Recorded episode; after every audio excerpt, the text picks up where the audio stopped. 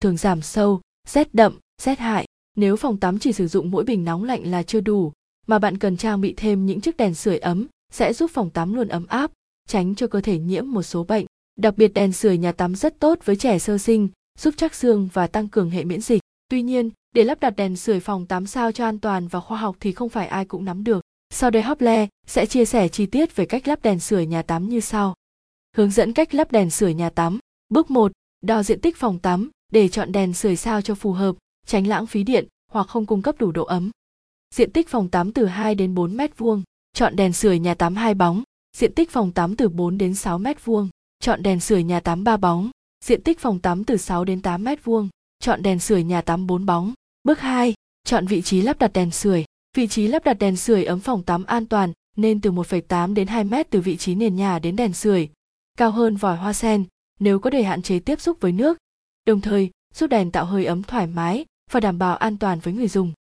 Bước 3. Đánh dấu vị trí để khoan lỗ rồi bắt vít nở và xoắn vít treo đèn. Sử dụng khoan bê tông, búa để cố định giá đỡ vào tường, đảm bảo chắc chắn. Đối với những trường hợp là đèn sửa nhà tắm lắp âm trần, nên xác định vị trí phía trên khu vực tắm và tạo một ô trống với kích thước vừa với kích thước của đèn sưởi âm trần để việc lắp đặt dễ dàng hơn. Bước 4. Tìm nguồn điện để cắm rác hoặc đấu nối dây vào công tắc trong phòng tắm. Đèn được lắp đặt vào các giá đỡ và cố định với những ốc vít chắc chắn. Dây dẫn điện nên được bảo vệ trong ống luồn, tránh tiếp xúc trực tiếp với nước. Bước 5. Kiểm tra lại độ an toàn.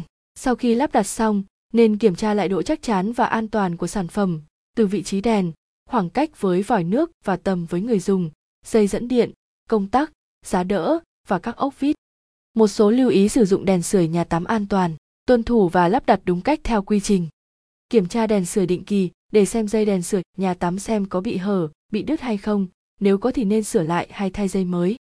Vệ sinh đèn sưởi nhà tắm định kỳ. Trong quá trình sử dụng, để tránh đèn sưởi nhà tắm bị lỗi bạn, nên vệ sinh đèn sưởi tối thiểu 2 lần năm vào thời điểm trước mùa lạnh, trước lúc bắt đầu dùng đèn và sau mùa lạnh.